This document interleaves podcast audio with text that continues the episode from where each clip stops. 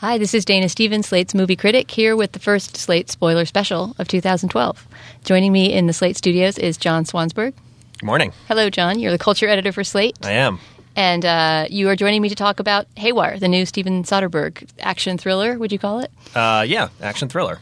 So Steven Soderbergh, I guess, has this this expression "one for me, one for them," having to do with his incredibly prolific career and how he essentially makes a movie to make money, one of his Ocean's Eleven movies, or, or, or something something big budget, an action type movie, and then makes something for himself, which can get as weird as his Kafka movie starring Jeremy Irons, Right. Or, um, Bubble, where he shot a movie all in digital and um, used non actors and. Uh, like the girlfriend experience, Girlfriend right? The, the recent movie he made starring the, the porn star Sasha Grey. Right. So, would you consider this a one for him or a one for everybody else? Uh, it's weird. I feel like this one, in a way, straddles the line because it feels um, slightly low budget in, in some ways, and, and or though, or maybe it's more just that it's kind of it felt sort of slapdash. Um, but it also clear it's an action movie. It's it's it seems to be made to be a crowd pleaser. So in that sense, it feels like um, a kind of more of a Hollywood style movie. But it doesn't.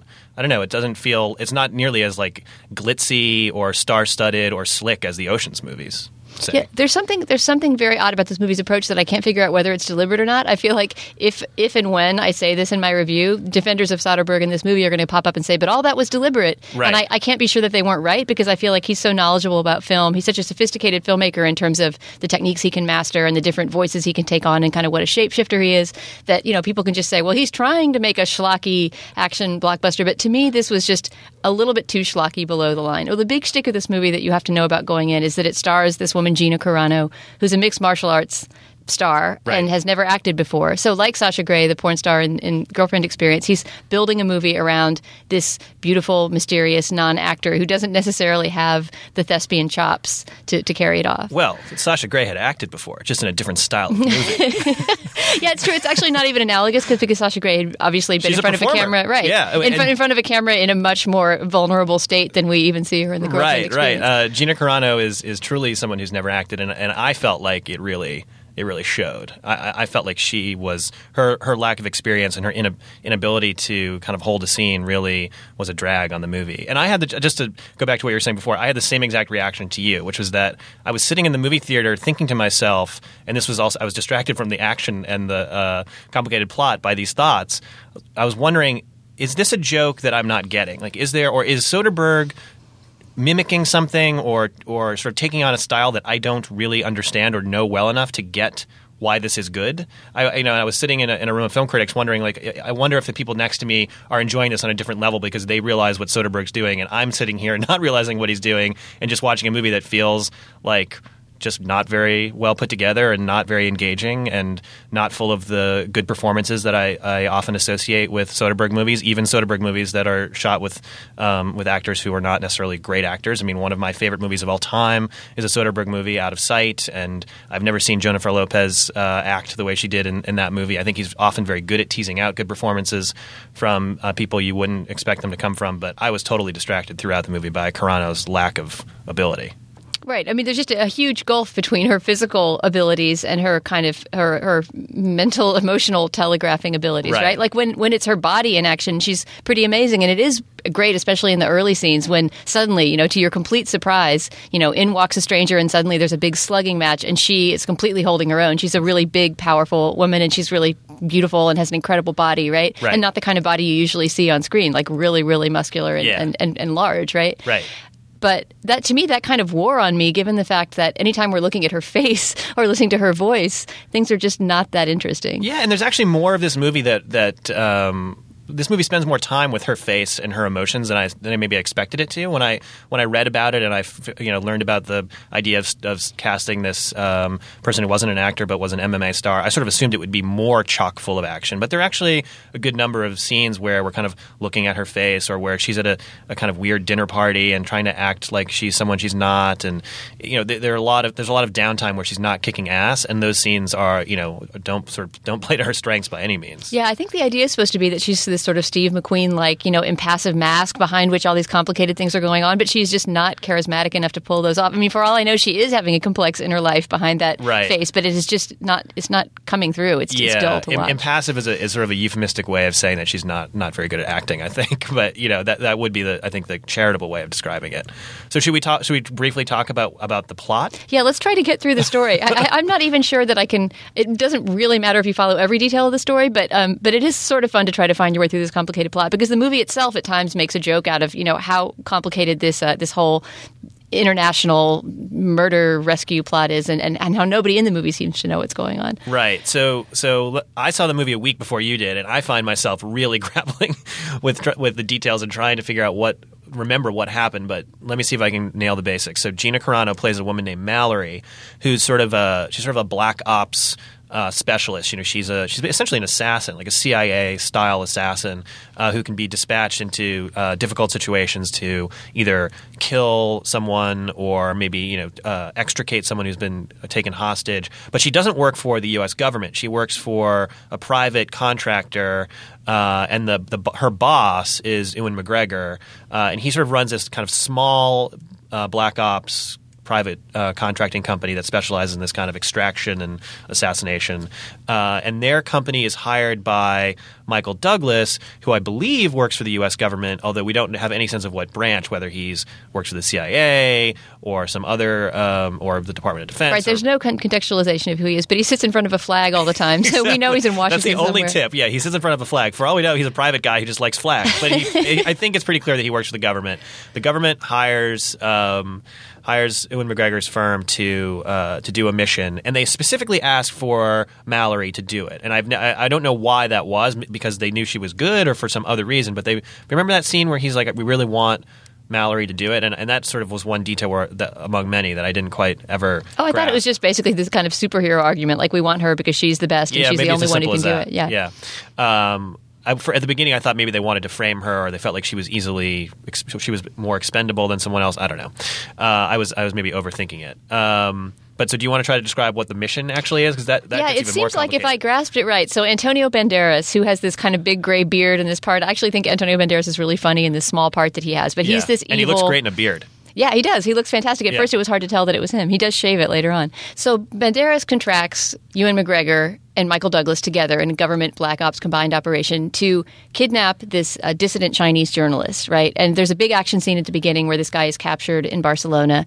And what we find out much later, at the very end of the movie, is the big reveal is that he actually wanted to kill the journalist all along. But I don't think, I think because Mallory's a good person, right? She wants to Right. work for the good guys. They couldn't have gotten her to just kill someone for hire. Right. So instead, they disguise it as we're trying to, to, to save this guy from captivity. She does the big operation. And then how does the Chinese journalist die? He dies He dies in the course of the operation? No, no. Remember, they, they successfully extract him and hand him over. I think, although I don't, I think this is, happens off screen. They hand him over to you know whoever like Banderas' people, assuming that, that they're going to liberate this this Chinese uh, dissident journalist. But later, when um, uh, essentially after after that. Um, Either Banderas or uh, McGregor decides they need to. They basically need to kill Mallory. Is that just because she knows too much? I, don't know why they mean, decide to kill I don't her. know. Other, yeah, I think it must be that she knows too much. They decide that having participated in that in that uh, dirty deal, like she needs to go. So they set up this second kind of elaborate thing where she thinks she's just going on a sort of relatively simple mission to England. I think um, to pose as the uh, girlfriend of this of this other guy who Ewan, this other kind of black ops guy who Ewan McGregor is trying to woo to join. Who's played by company. Michael Who's played Fassbender, by right? Michael Fassbender, and it, and when she, they go to sort of like a, a country house in, in Britain for a for a cocktail party, and she finds the dissident journalist like in the stables with a bullet through his head. Remember? Right. So, so then she discovers the truth of her of her prior operation and starts to suspect that this whole Michael Fassbender setup is essentially just a way to get her out of the way. And also, I think I, I, I might not I might be wrong about this, but I think that the the McGregor plot or plan was to kill Mallory and frame her for the murder of the Chinese dissident because when she finds him, he's grasping a brooch that is the same brooch that. Uh, McGregor has given her to wear on her. So that Fassbender lapel. knows who she is, Yeah, right. so I thought that that was what that meant, but it was like one of those one of these details, and there and there are several in the in the movie that they go by so fast that you don't you don't really have time to process what they mean uh, exactly. I, I like sort of figured that out like four scenes after it was it had already passed, and it kind of didn't matter. Yeah, that Uh, brooch detail didn't occur to me. But but of course, in the course of the movie, none of this is clear now. I mean, part of the reason we're having trouble putting it together is that while it's all unfolding, all that's happening is a lot of action in different cities, and you don't get quite what's tying it all together. Right. And then, when necessary, somebody launches into a clumsy exposition of this that then turns into an extended flashback. That happens a couple different times during Right, and as you said before, I mean, there are th- this is punctuated by moments of, of excitement. So, you know, Mallory kind of puts it together over the course of the uh, dinner uh, party or whatever it is in, in the country house in Britain that she's she is the target for that mission. That that McGregor is going to, or sorry, that uh, Fassbender is going to take her out. So then they have this like protracted fight. In I will say that's room. my favorite action scene in the That movie. When Michael great. Fassbender and her have it out in the hotel room after having posed essentially as husband and wife or boyfriend Right. and girlfriend all day. It's great because it's sort of a big joke on the way that fight scenes kind of mimic sex scenes, right? And Right. that a fight between a man and a woman can also be this kind of crazy erotic battle. And of course, they're both very sexy people. Yeah. So so that's actually a really great isolated scene, even though we essentially have no idea who these characters are or what's going on. Right, but for the dead body that the maid finds the next day in that hotel room, it might have just looked like crazy sex had happened in that hotel room with all the like broken glass and like you know bedding everywhere. Uh, that that fight scene was the best. Although I'd like to say that although the fight scenes are great.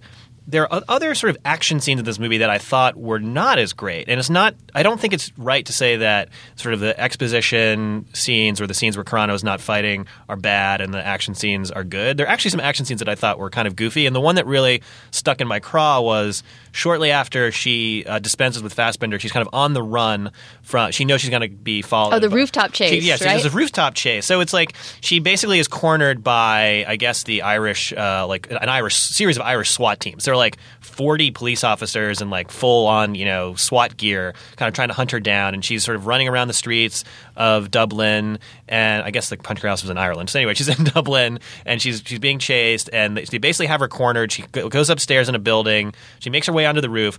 She's like running around the rooftop. She does. She sort of fights a couple guys, and you're like, how's she going to escape? How's she going to escape? Ultimately, she like makes her way down into a garage where she finds a car. And inside the car is a green hooded sweatshirt that says Trinity on it. Now, what what this what this you know international uh, mass you know Black Ops mastermind does is she dons said hoodie, puts the hood up, walks out into the street, and is not recognized by like four police officers who see her. I knew you were going to have a problem with that because before I saw the movie, you just said, "Oh God, there's a detail involving a green hoodie that is just so bogus." And I was waiting the whole time It for doesn't make any hoodie. sense. Like you know, if the, all she needed was a sweatshirt to escape, meanwhile she's like broken the necks of like four police officers. She's been running around, you know, playing this cat and mouse game with all these SWAT teams, and then you know, was, all she lacked was the appropriate, uh, you know, sweatwear, and, and she, you know, she makes her escape, which is like such a letdown after that. After that extended, it was a pretty long chase scene. No, you're right. It was almost as if the, the, the screenwriter just gave up on getting her out of it and just Yeah. said, you know, let's just pick the most random disguise possible. I mean, she might as well have just a pillowcase over her head would have been a better disguise. I guess if you wanted to be again, if you wanted to be charitable, you could say, well, like maybe they, you know, she, once she puts a sweatshirt on, she just does just look like this, you know, woman who's like out for her job. Did they know they were chasing a woman the whole time? I thought I, mean, I thought they did. I mean, uh, but there was it wasn't. You could have played that up like, oh, she looks like a woman. She can't, you know, can't possibly be what the, the person we're after.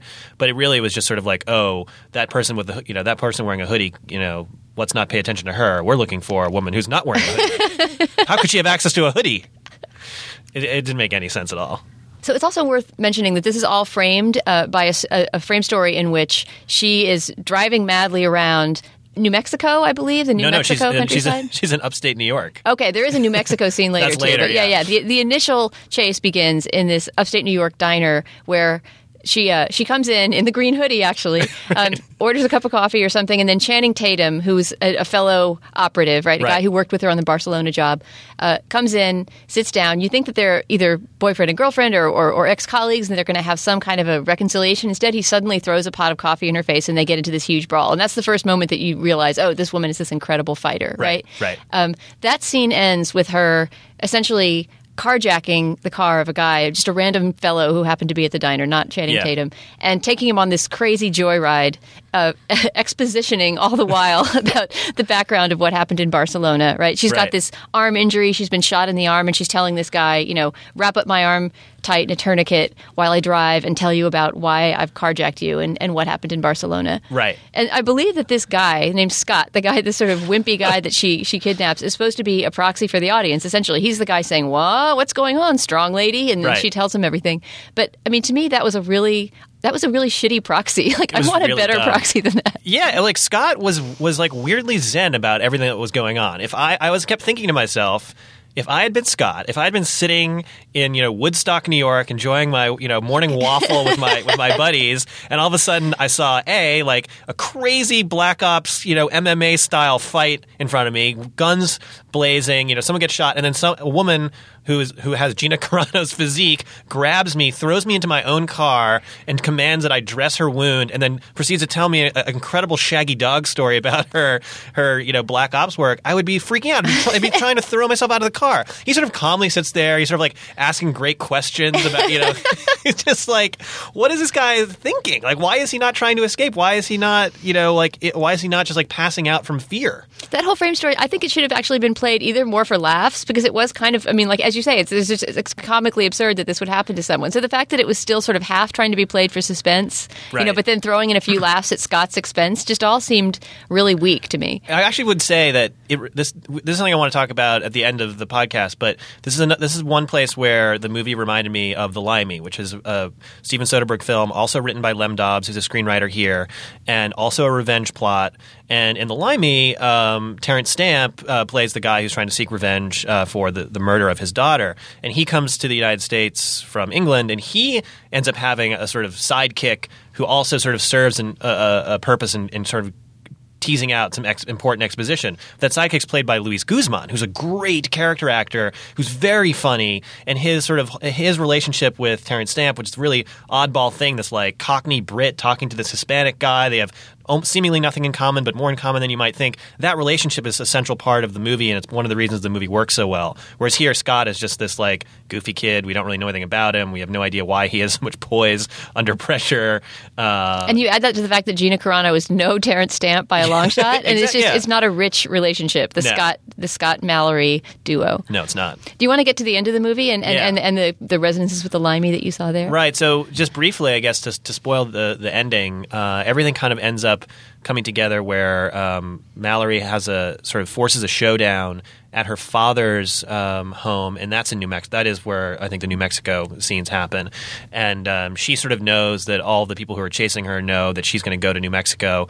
Her dad is a weird character played by Bill Paxton. He he uh, I guess is now an, uh, an author of either sort of like airport military airport pot boilers or maybe military history. I wasn't able to glean Whether he wrote fiction or nonfiction, I was asking the same thing. Yeah, I was like, I wasn't sure from the cover, the brief shot of the cover of the book, what kind of literature he, he wrote. But he also, I mean, I thought the suggestion was that he must be former military himself. That he, Yeah, don't they even say I, I was a Marine? I think he says to her at one point, "You were a Marine, I was a Marine." Oh, okay. Semper Fi, right? He signs the Uh, book yeah, to her. oh, Semper yeah, Fi. yeah, yeah, that's right. Yeah, so he he seems to be, kind of get like what she's doing and what she's up against, and so she kind of takes um, she kind of flees to his house. Awesome house, by the way. Awesome house is like kind of cool, like desert chalet sort of uh, spot, and um, there's like a you know, and Ewan McGregor and Channing Tatum and a couple of other um, doofuses who they work with all go there to try to take take out Mallory, and of course Mallory sort of plays cat and mouse with them and, and essentially kills them off one by one. Um, except Ewan McGregor manages to escape. But then what? It's yeah. such. It's such. It's also dark and murky. What's happening there? I didn't know who shot who. He, he's Ewan McGregor realizes that Channing Tatum is kind of like eyes are the scales are falling from his eyes, and he's really realizing that McGregor's in the wrong, and that and that I think Channing Tatum had a soft spot for Mallory, uh, and so he's sort of about to switch sides, and then he gets whacked by. Uh, I will Ewan say that in, in comparison to, to the Mallory Kane character, Channing Tatum comes off as master thespian. It's, it is one of the best roles I've seen him in. Yeah, I think that I think that's true, but I think it's probably only by comparison. Um, so wait, so now I'm blanking. Ewan McGregor. Oh, Ewan McGregor escapes. They, it, Mallory is not able to ke- kill him in New Mexico. He goes to real Mexico and is like hiding out in like a, a beach town in Mexico. And sort of takes decides to take a jog on the beach, and that's where Mallory ultimately tracks him down. Right?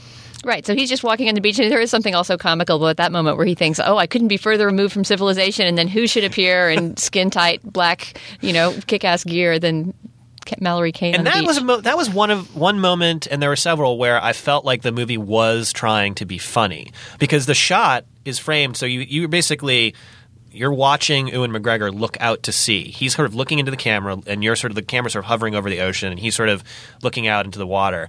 And then in the background, all of a sudden, you see this little black spot, and they're like, "Oh, that's Gina Carano," and she's running towards him, and he he's looking out to sea and doesn't hear her coming. But like the amount of time for which she is running, like it's not, it's kind of goofy. Like there's there's like multiple seconds where you see her running, running, running, and he's not looking over his shoulder. like I actually thought it was kind of a comical scene, like one that was almost making fun of the conventions of the action movie. Like, how could he not realize that she's coming? Like, how does he not hear the sand being kicked I up by her that boots? could that could have been. I mean, that was one of the other moments, as we were saying at the beginning, that I'm just not sure to what extent this is being played for laughs or not. And if it was going to be, I wish it would have just gone out there on a limb more and been a, a spoof of an action thriller. Exactly. Like it could have been a it could have been a spoof of a sort of Bourne style like I'm impossible to kill um, movie, but I don't know. It didn't feel like it ever quite went that far in that direction, so that you kind of knew that's that's what's going on. Maybe here. if you were an incredible connoisseur of, of you know sort of B grade action schlock movies, you would see more of what this movie's trying to do with them. I don't know because uh, with the music at certain moments, I really didn't like the music in general. In general, I don't tend to like Soderbergh's music. Actually, Yeah. he's a little too ambient for me, and he has to have music all the time. And this music was to me a little bit generic action music. But at times, I thought he did a funny thing where he would start it really suddenly, almost Yeah. you know the way that a, a Hong Kong movie or a porn movie will just suddenly throw a bunch of music at you to, sh- to shift the mood. Yeah, no, that's true. So anyway, McGregor and Mallory they kind of get into like a you know a fist fight. Ultimately, he's sort of running away from her through a series of rocks by the water, and he just like severely like twists his ankle between two rocks. Looks like he's broken his ankle, and he falls down. At which point, he kind of he's basically you know he's He's trapped in a tide pool, and the tide tide's coming in. Yeah, and so at that point, he delivers like a long, another sort of long flashback piece of exposition in which he explains essentially everything that happened in the movie to Mallory and to us, the audience. Clarifying some things, but not everything. I mean, it, it all kind of went by quickly. Some of the stuff we already sort of knew, other things. Essentially, you get to see the bad guys behind the scene in, Yeah. his, in his flashback, right? You see them rubbing their palms together and making their evil plans. Exactly. Um, but it's kind of like you know, it's kind of a lot of exposition right at the very end of the movie, and you know, some of those flashback scenes are okay. I like the scene between um, McGregor and Fassbender when they're like kind of making their plans, um, but you know, it's sort of like at that point, I almost didn't care what the details of the plot were. you know? Honestly, by the end of this movie, I was just sort of praying, let it end. And it's only Yeah. a 92 minute movie. I mean, it should be flying by at that speed. But what, what were the Limey parallels at the end? Because Oh, I haven't seen the Limey in so long. So there were two things that struck me as being weirdly very similar to the ending of the Limey. The first is that the Limey ends. This is obviously spoilers for people who haven't seen the Limey. The Limey also ends where with the person uh, who is seeking revenge, in that case Terence Stamp. Um, cornering all the bad guys in a, uh, a beautiful house, uh, beautiful isolated house. So there's like another kind of thing where you have all the bad guys in one house, and the and the revenge seeker is kind of playing uh, around the edges and kind of taking them out one by one. So that was like a very direct parallel. And then the other parallel that's even weirder, I think, is that the Limey ends with the uh, ostensible bad guy Peter Peter Fonda running on the beach away from the revenge seeker Terence Stamp and twisting his ankle in the rocks and falling and breaking breaking his ankle. So it's like essentially the same exact um, coda. Although in in the Limey, Terence Stamp basically decides not to kill Peter Fonda. He has this sort of realization that, uh, well, I won't get into it, but he decides not to to kill Peter Fonda. Whereas in in Haywire, the strong suggestion is that sh is that Mallory leaves Ewan McGregor for dead. She's like, the tide's coming in, you clearly can't move, and she just walks away and kind of lets the ocean do the work for her. right. She gets her flashback and she takes off. yeah, whereas in the in the Limey, it's it's more a story about sort of Terence Stamp's own sort of voyage of self discovery, uh, and he kind of realizes he doesn't need to exact this revenge that has so consumed him for years, which I think is a more interesting you know way of ending a picture. But it was strange to me that Lem Dobbs decided to have those you know such similar endings to these to these two movies, and yet the movies. I don't know. For me, at least, are, are kind of worlds apart in terms of quality and execution.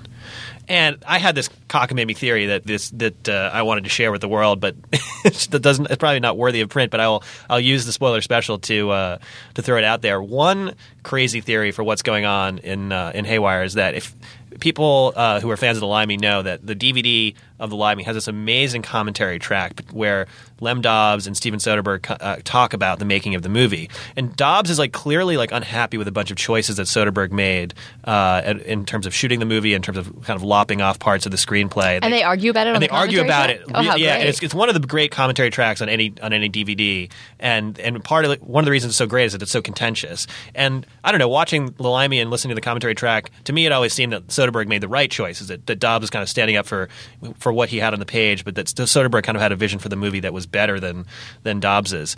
And I I sort of was laughing to myself walking out of Haywire, thinking, what if what we just saw was sort of a 92 minute refutation of Lem Dobbs's position on the Limey commentary track? He's like, you think you were right? You think if I just shoot your script, it'll be a better movie? All right, I'll just shoot your script next time. we'll see which one's better. And I think it's pretty clear that Steven Soderbergh was right that the his approach in the Limey was the way to go because Haywire just does not work as well. That's my theory. I love it. I'm going to go with it because it answers all the questions I had about this movie. It's, it's, essentially it will just it will just stand as yes, it's a it's a I told you so movie from Yes. from Soderbergh to Dobbs. Right. Soderbergh is like just crazy enough that he might might do something like that. I mean, he makes movies so like facilely that he'd be like, all right, whatever, I'll take six months just to prove Dobbs is Right. Dobbs He, he's so prolific he can afford he can Yeah. afford to, to throw away one. I've made all these great movies. No one's going to hold this one against me. I'll make another. You know. So anyway, I, I posit that if he wants to make a sort of deathbed, deathbed declaration, then that's what that movie was about. You know, years from now, I'll be vindicated. But I, I don't. I'm probably not right. It's probably just a movie that he kind of mailed in. All right. Well, Soderbergh is prolific enough that we'll probably be sitting here within the next six months talking about another one of his movies. But thanks for coming with me to this one. Uh, my pleasure. I look forward to that. Our producer is Chris Wade. Our executive producer is Andy Bowers. And our editor is Melanie McAfee. For Slate.com, I'm Dana Stevens. Step into the world of power, loyalty, and luck. I'm gonna make him an offer he can't refuse. With family, cannolis, and spins mean everything. now, you wanna get mixed up in the family business. Introducing The Godfather at ChumbaCasino.com. Test your luck in the shadowy world of The Godfather slot. Someday, I will call upon you to do a service for me. Play The Godfather now at ChumbaCasino.com. Welcome to the family. No purchase necessary. VGW Group. Void where prohibited by law. 18 plus. Terms and conditions apply.